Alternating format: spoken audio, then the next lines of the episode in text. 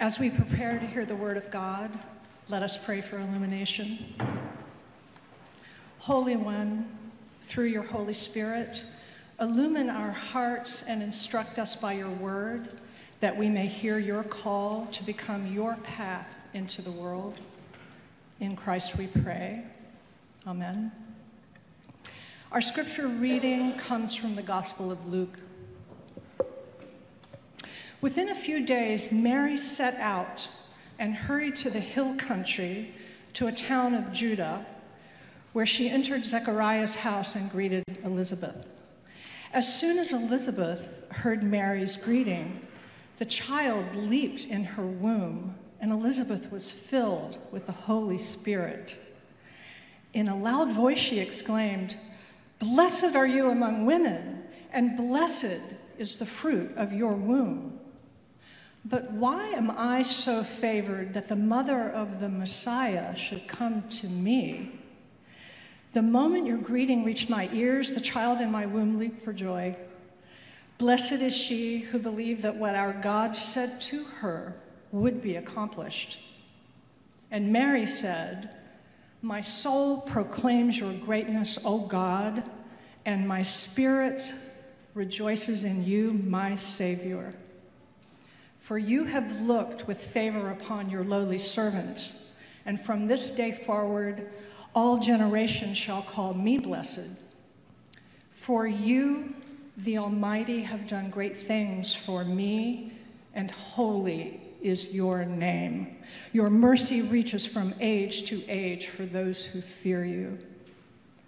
You have shown strength with your arm, you have scattered the proud in their conceit. You have deposed the mighty from their thrones and raised the lowly to high places. You have filled the hungry with good things while you have sent the rich away empty. You have come to the aid of Israel, your servant, mindful of your mercy, the promise you made to our ancestors, to Sarah and Abraham and their descendants forever holy wisdom, holy word. Thanks be to God. Let us pray. God, may the words of my mouth and the meditations in each of our hearts be acceptable to you, O God, our strength and our Redeemer. Amen. Rejoice, favored one. The Lord is with you. These words from the Gospel of Luke, chapter 1, help set in motion the Christmas story that we celebrate year after year, which will culminate on yet another Christmas day tomorrow. Those words were uttered by God's messenger, the angel Gabriel, to a young woman named Mary. Gabriel has been busy interrupting lives in ancient Palestine. Six months earlier, the angel Gabriel visited Elizabeth, Mary's cousin, and Elizabeth's spouse, Zechariah the priest. This couple had longed for a child for many years, but had yet to conceive, and now they are quite elderly. The angel Gabriel announced that Elizabeth would give birth to a son, and that they were to name him John, that he would be filled with the Holy Spirit and serve to prepare the way of the Lord, God's Holy One, baptizing and preparing people's hearts for the coming of the promised Messiah. And this John would come to be called the Baptist. And then we have the story where Gabriel appeared to Mary of Nazareth, announcing that she too would have a miraculous pregnancy, one not by man, but by the power of the Spirit, that she would bear a son and was to call him Jesus, meaning God saves. God's angelic message Rejoice, favored one, is how the angel first spoke to Mary. And this word introduces the chain of events meant to change the world. The words that would set it all in motion come not from a heavenly messenger from God, but from Mary, whose societal stature was of the lowliest in that time and place. She was young, a woman, a second class citizen at best, from a small town of no repute, far from the centers of power, and now being deemed pregnant while not yet married. And those words that she uttered that began to change the world are yes. Yes, God, I am your servant. Let it be with me just as you have said. And from that moment, in wonder and joy, Mary goes to visit Elizabeth, and that is our passage today. And they share in this marvel.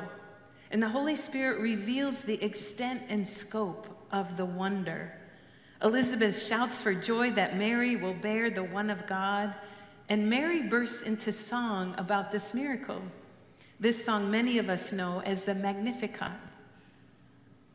Mary is a prominent primary symbol of the main theme of Luke's gospel, a great reversal. This theme, that time in Luke's writing, that all the power and important decisions were expected to come from Rome, the occupying force. And Judaism of the occupied Jewish people was centered in the prominent city of Jerusalem. But where does Luke begin his gospel account? Not in Rome, not in Jerusalem, but in Galilee, a marginal land both by Roman and Jewish standards Luke begins with a geopolitical reversal. And throughout the gospel, we discover more surprising reversals in light of what we understand are the ways of the world, the world's standards and ideas. The reversal of its weakness, not power, humility, not pride, and love, not force, that will rule the day in God's realm. We know about such reversals from classic children's stories, and Cinderella is one of those. The story of a fair and lovely stepdaughter to a mean stepmother and spiteful, mean, and described as ugly stepsisters, all of whom oppress and abuse her at every turn. The stepsisters are preparing for the grand ball, where they, where they each aspire to meet and then marry the handsome Prince Charming. But long story short, thanks to a fairy godmother and helpful mice friends, Cinderella, in a surprise reversal, normally dressed in rags, is donned with the most beautiful gown and glass slippers and ends up at the ball herself. And rather than a mean, wealthy stepsister gaining the prince's approval, it's the lowly Cinderella that grabs his attention and they go on to marry, and we know the rest of the story to live happily ever after. It's important for us to realize today, when we consider Cinderella, that there is much in this story that is wrong. The notion that a girl's highest purpose in life is to marry, let alone marry a prince. That physical beauty is to be valued above all things that women do not or cannot love their stepchildren, and other things we can point out. But there is one thing that rings true, and Gonzalez helps us consider this. Justice requires a reversal of conditions for the excluded and the oppressed. And it also requires a reversal of conditions for those that are privileged, those that are the insiders or the oppressors who insist on keeping their privilege and power. And this is a theme we as humans often detest, depending on whether we are the wronged or the wrongdoers. If we feel wronged, we call for a reversal. But if others claim we have wronged them and call for a reversal, we reject their pleas as unjustified or ungrateful or even violent. And it is at this point that the Gospel of Luke both encourages and confronts us if we resist it. But it also shows us that the grand reversal is a sign of God's reign and invites us to consider the reversals that we encounter in our day today as possibilities that God's reign is growing around us. And Luke invites us to consider, as Mary pondered the angel's message, and she said yes. Where can we say yes as she did? Where can we say yes and how to being part of God's grand story? While working on our sermon today and reflecting on God's invitation to Mary, I was typing out my thoughts, and while intending to type the word invitation, my typos created the word invasion instead. And this is a word that hit me right away as negative. And maybe for you too. I have images of war by violent others, of infestation of pests, of something or someone coming in to take over and to cause harm.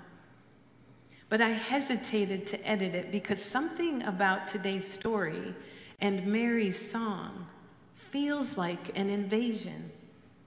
Well, I looked up the word, hoping there's something positive about it. And one definition is entrance as if to take possession, which is not always a negative event. And isn't that what happened on Christmas, according to the Gospels? As Mary gave birth to what she had sung about nine months earlier, birthing God's amazing saving grace, an intrusion into the world of God's plan to reverse all that is wrong, where some eat their fill and beyond while others starve, where some have power and wealth and an abundance of choice on where and how to live, to study, to work, how to spend time, to even have free time to spend, while others are barely surviving on a non livable wage. Every moment concerned with how to make ends meet, how to keep shelter, with little or no free time or choice of their living or working conditions. And the birth of Jesus, the Prince of Peace, as is an intrusion into wherever there is no peace, in nations of war, strife between tribes within nations, violence on our own city streets, violence in our own homes, no peace in our conversations with those we dislike and at times with those we love. The turmoil of worry and fear in our minds, leaving no peace in our hearts. Wouldn't we welcome an invasion of the Prince of Peace? To Mary and her world, God's angel broke in saying, Rejoice, favored one. And she would go on to say that courageous yes to God's invitation to bear the holy intrusion into the world. And what I invite us to consider together today is that God is ever saying to us, to all, Rejoice, favored one.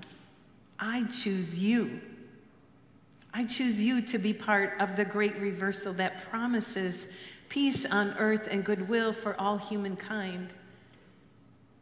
And we may need to remember what are the reasons we have to rejoice? Our world is hurting. We may be hurting.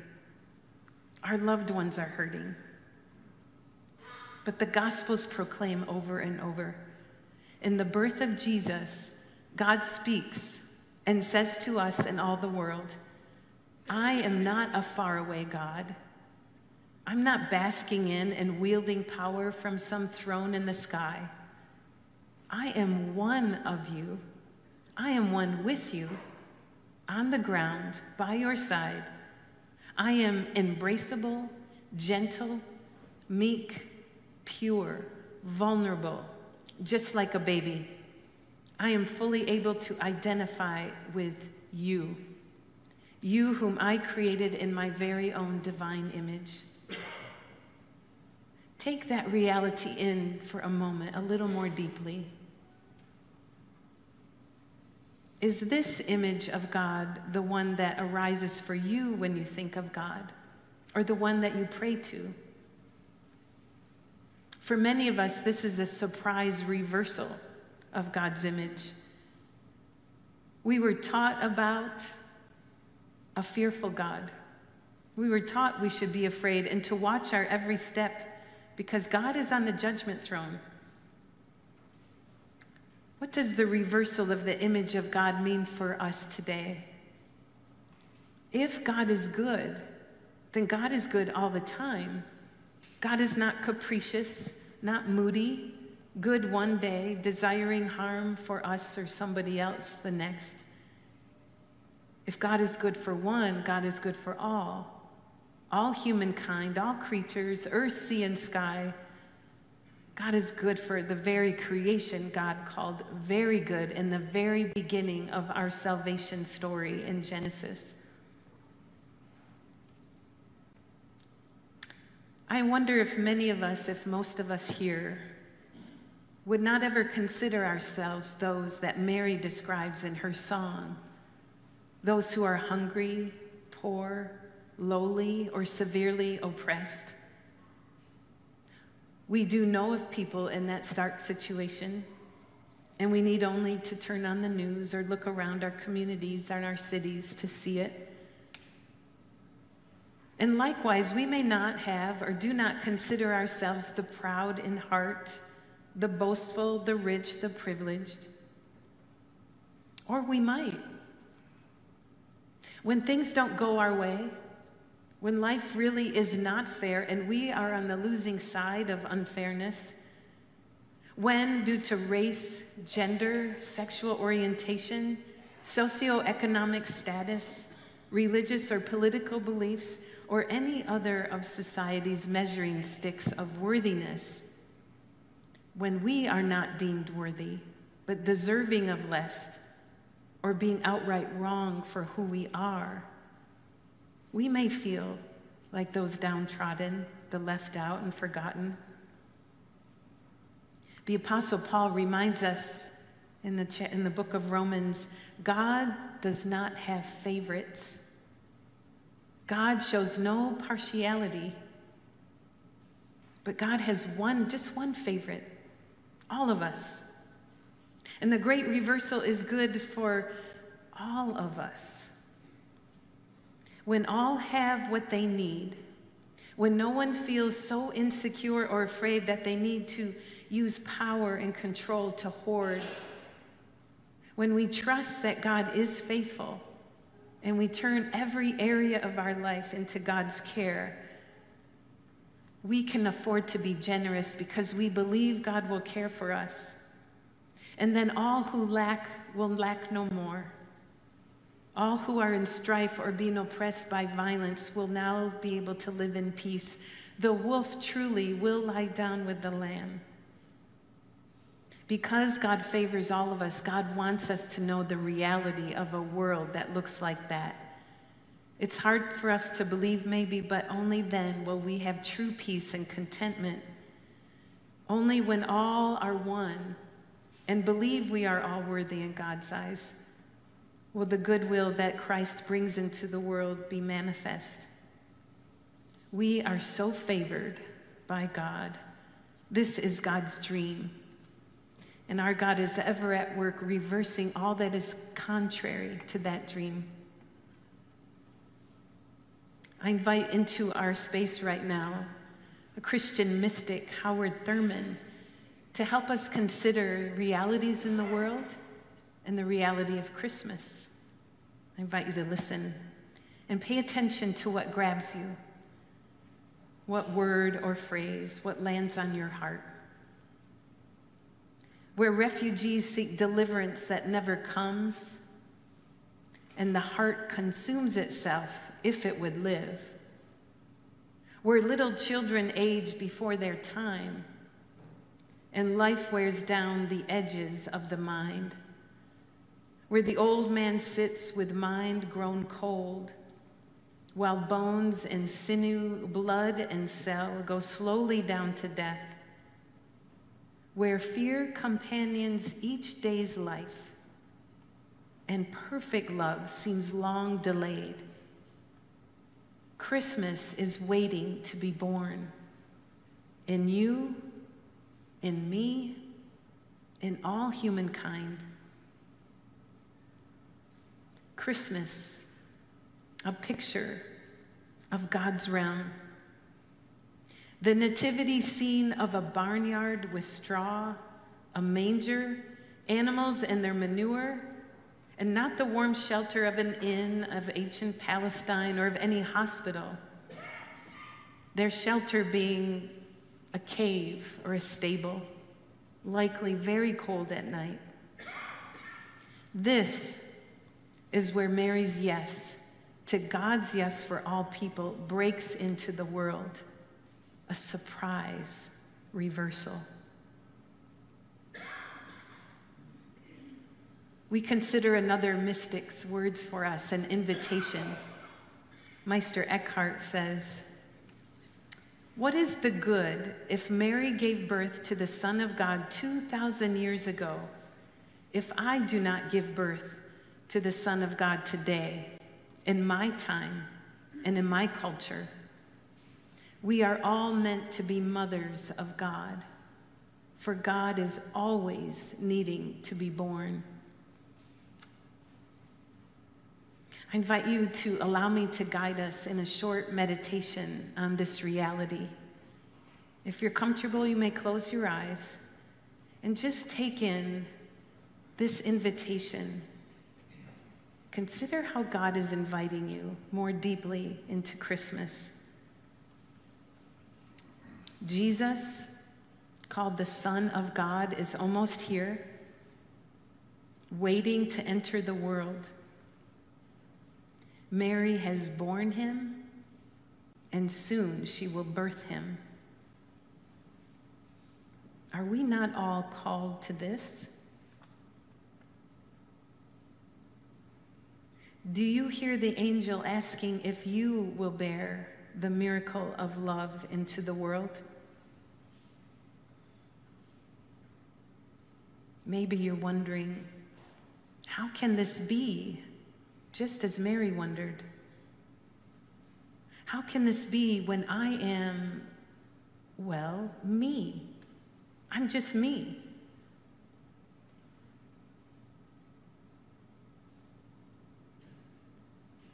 Be still.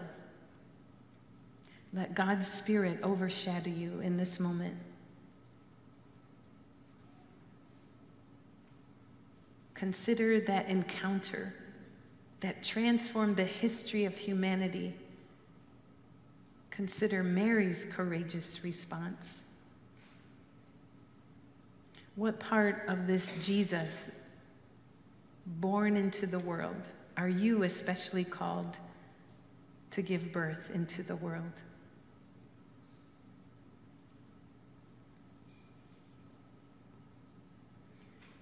What yes is inside of you that you need God's courage to utter. And now share with God in your own words.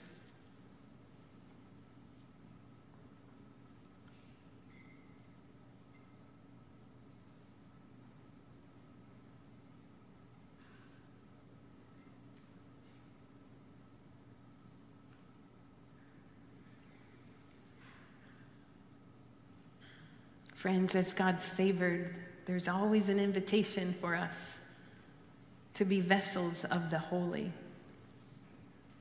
That Christ might be born again and again. And what part of that is ours? God will show us. It may be to bring liberation, healing, acceptance, love, joy, inclusion. Know that whatever that is, God is faithful and will do it with us and alongside us. Thanks be to God. Amen.